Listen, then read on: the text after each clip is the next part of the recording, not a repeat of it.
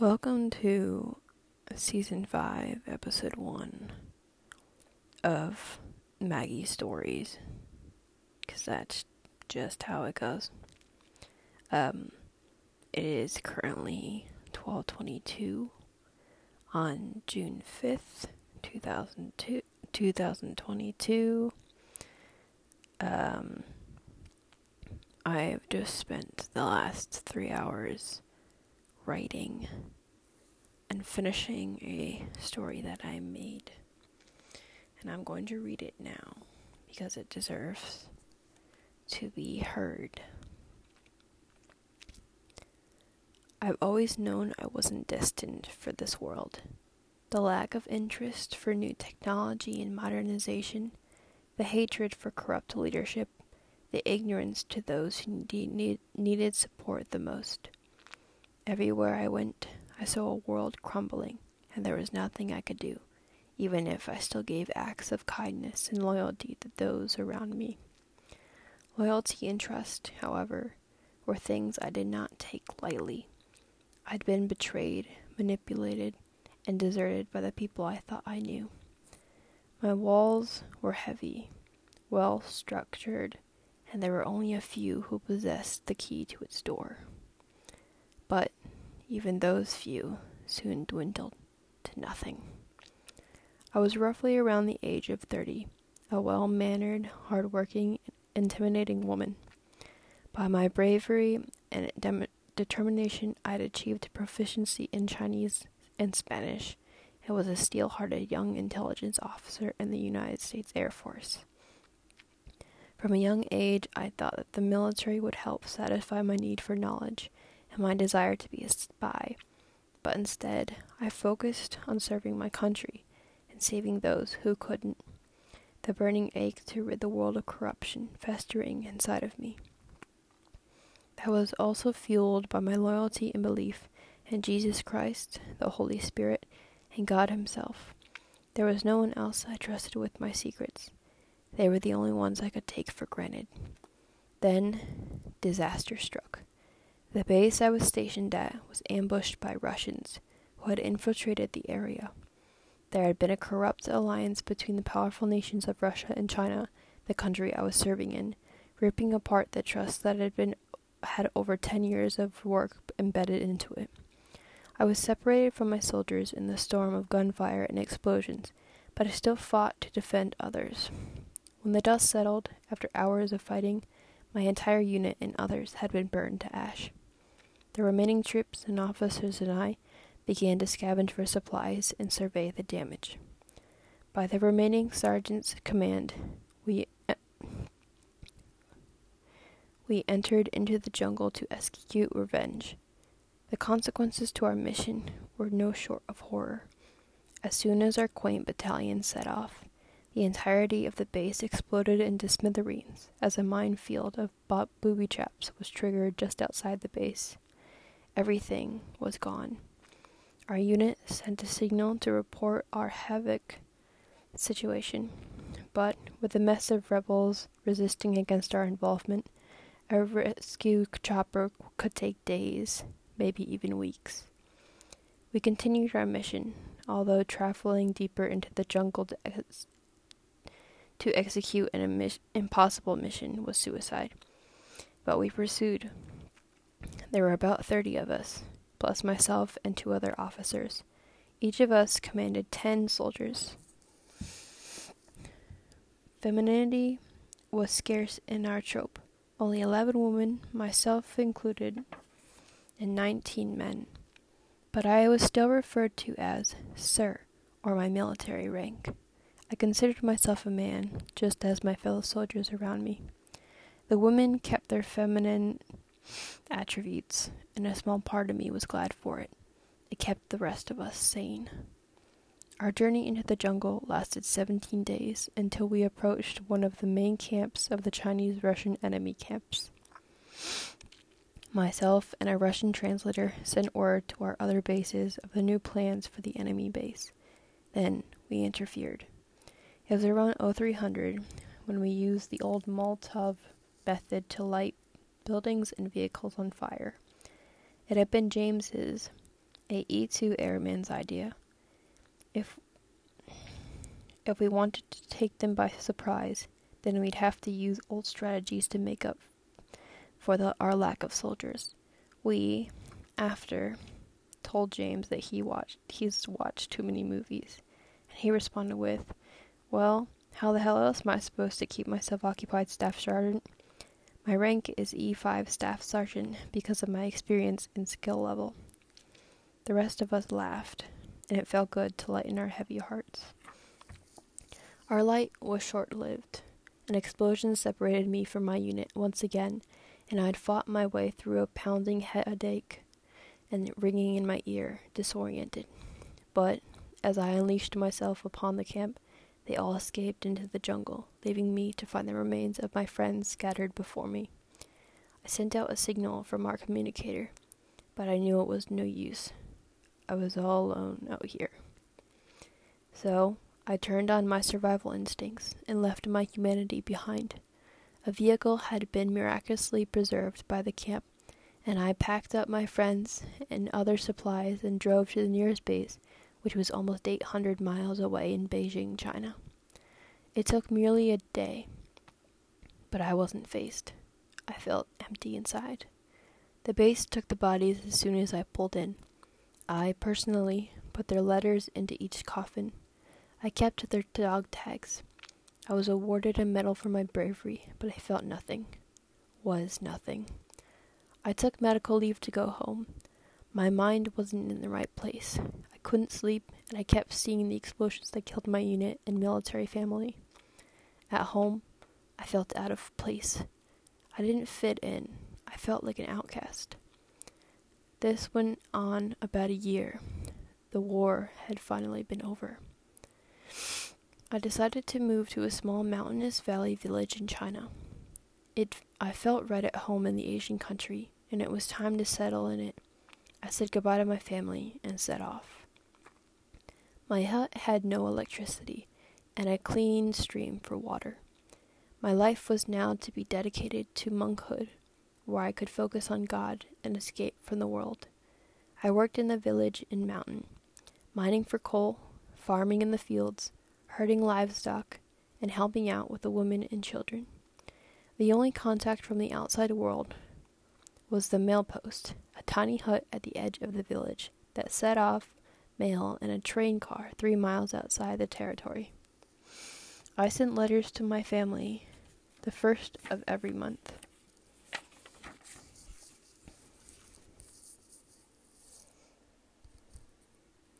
Once every three months, I'd received a letter back. I sent photographs from an old camera the village had offered me. It only snapped in black and white. These were added to the letters along with the description of the scenery. I also advised them not to visit. Although they missed me terribly, they respected my wishes. Other than working, I would write. Pages upon pages were bundled together. Everything that had been festering in my mind was finally coming out. I'd always deep down knew that I was to be a writer someday. Now I had the time to do that. Love never interested me. Although the village had many fine specimens, I wasn't interested. I had God and God alone. All I wanted was to work, live, pray, and write. The way I lived was similar to those at the village. I began to wear their garments as well. It was an ancestral tribal village, and they accepted me as one of their own. My Chinese was exceptional. I even developed hints of their tongue, and it warmed my heart that I was connecting with these people. They became my family, but I still missed my real family. Two years passed, and I was almost the ripe age of 32. I'd received word that my mother was sick, so I packed up a small bag of my American clothes and left for the States. I stayed with my father to keep him company. My presence was as if I was a spirit of the dead. Many were not informed that I'd survived the war. My mother had been diagnosed with stage 4 pancreatic cancer. She died three weeks later. My father had fainted from a heart attack and was soon to follow. I never felt so much pain as when I'd lost my second family. I stayed in the States for nearly three months before departing again. My brothers were all successful with well paying jobs, a spouse, and kids. I was happy for them. I was not used to the commercial living of the modern world, however.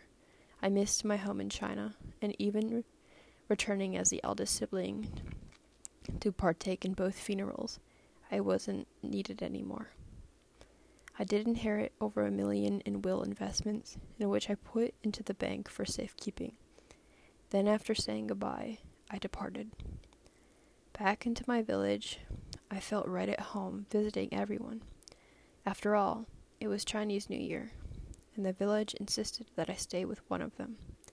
I was filled with joy when celebrating, yet in the back of my mind it still felt like something was missing. By candlelight, I was reminded by Scripture about the sacred bonds between a man and a woman. I wasn't interested in any man, for I had the Lord, but a humanly bond of love was what I was missing. A long time ago, I had a first love, but things didn't work out between us. I decided to make do with the quaint life God had blessed me with and await the future that was planned. Five years passed by smoothly. I had sho- I shaved my head to rid myself of pesky locks, and I had gotten stronger and healthier even as I aged. My bond with the Lord was intensely strong. He had led me down a long lasting path, and I was forever grateful. I was now 37, but the dawning of 40 didn't scare me. I embraced my longevity with open arms. I'd kept with my letters, even as fewer received them, but I had received a scarce few back. My second youngest brother informed me that it was as if my family had forgotten me, and it was only a trick of the mind to pretend that I'd died in the war. But he said his family and him prayed for me every day, and that was a legend in their household. Connections in the village had grown to other tribes, creating a bountiful trade post, r- trade route base in our village. More and more travelers came to see our village, very few tourists and more tribal visitors. I was bestowed a great tribal gift, a back tattoo of angel wings arching over my shoulder blades. They all seemed to marvel at my physique, though I reminded them countless times of their individual beauty that God had made them to be. I'd grown accustomed, accustomed to speaking my only Chinese. I still mastered my English and Spanish in writing and in prayer. God was merciful to not allowing me to forget my three languages. I never looked for love, but I was constantly reminded of it. Lovers on doorsteps, wives and husbands smiling at their children, young boys and girls marveling at me as I passed them and blushing when I smiled. But I wasn't ungrateful. No, I thrived in the love of others and asked God to bless them as I passed. In the dry season, I would camp out in the lush fields and fall asleep to the blanket of stars. Many teenagers and young adults would join me. Young men and boys attempted their shot with me, as well as shy young girls and women. But I sat them all down in a circle and told wild stories of faraway lands and Bible scriptures of giants and lions. The village recognized my talent in storytelling and asked if I made it a tradition to speak of these wild tales on special holidays and celebrations. My insomnia and nightmares had vanished completely. I had been living there for the same span of time that I had served in the forces. It was about fourteen years ago that I thought I had my life together. Little did I know what plans God had in store for me. My books had taken the world by storm outside of our village. I had sent my English manuscripts to my second brother, who then pushed it to a publisher. Profits were skyrocketing, and I was unaware of it until a letter came in the mail. It was from the New York Times. My books were being sold globally, and everyone wanted to know who the mysterious author was. I only sent back my pen name and nothing more. My brother had made sure to keep my life and whereabouts private. I continued to send out manuscripts in English, Spanish, and Chinese. I'd become a global sensation. Who was I? Where do these manuscripts keep coming from? In the village, I had gathered many names that labeled me Langren, or which meant re- wandering samurai, or a wandering samurai with no lord or master, Bao protector, Tian Shi, angel, Si, mercy, and Shen Mi, mystery or mysterious. Shen Mi was used more than not, as was Langren. No one knew my real name, so they named me Shu, or New Moon, because I came to the village as a dark soulless spirit, and over time I grew to be a beautiful full one. Over the years, I had fashioned my hut into a home in the mountain, carving out the rock and earth with help from friends.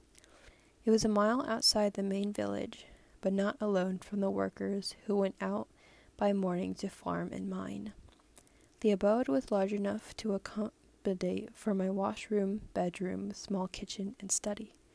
There were contraptions for the windows built into the ceiling, and a gutter system that collected and stored rainwater into tubs. I'd made a small chimney and a storage band for my food. Because the abode was built into the cliffside, I was safe from the monsoon flooding. I always ate enough to fill, never to satisfy. I stayed well hydrated, and because of my health, I rarely got sick. But when I did, the village was quick to serve me. It was the late morning of my thirty-ninth year. I was working in the rice plains as usual, dependent on that season's work. Knee deep in water, I felt the whisper of a hand on my shoulder. Something inside of me began to spark as I straightened up from my position and looked up towards the horizon. A shiver ran down my spine as I saw the sacred fox spirit erupt into the sky. Gathering up my bushel of rice, I made my way back to the village to trade in my bundle bushels of rice. In the marketplace, I grew silent, aware of the whispers around me. I caught snippets of Mo Sheng or stranger, and Hua Xin, Xian, or fairy fox, and fox spirit. I asked, Hu Xian Sai Na Li, where is the fox spirit? A little child approached me. She said, Ta Wei Yu, Chung Zhong De Zhong Xin. It's in the center of the village.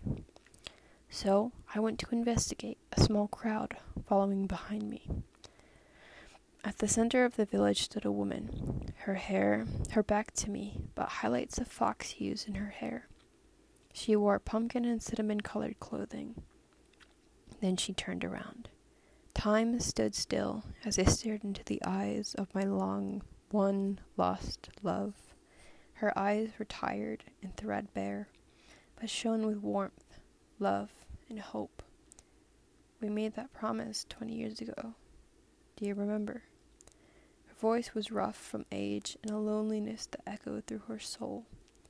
It took me a moment to remember how to speak. I do. My heart had become a tattoo on my chest. And do you still love me as I do? Tears began to fall from our eyes. I stepped closer and held her shaking hands. Since the moment I met you, I shakily held her face in my hands. Then I pulled her into a slow, heart burning kiss that erupted cheers and calls from the village that, that the samurai had finally found her lost love, the fox spirit. We were wed the eve of Lunar New Year, four months after we'd settled in. I'd gotten word that my success and fame had been documented, as the world was forever puzzled about the author of the most successfully sold books in history. My net worth, finances and wealth handled by my second brother totaled uh, at $760 million over the course of 10 plus years. My love and I traveled the globe until we'd seen it all.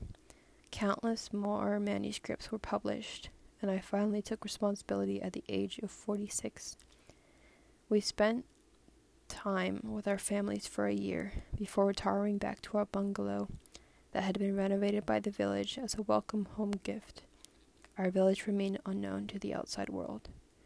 Our love continued for 20 more years until she died in my 67th year, and I scattered her ashes as promised in the middle of the South China Sea.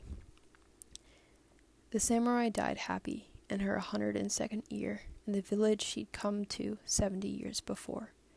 The village and other tribes revealed to the public of the beloved author's whereabouts, or befamed author's whereabouts, and a museum and a monument in, in honor of her is statue stationed in Beijing. Her ashes joined her love's at the bottom of the sea.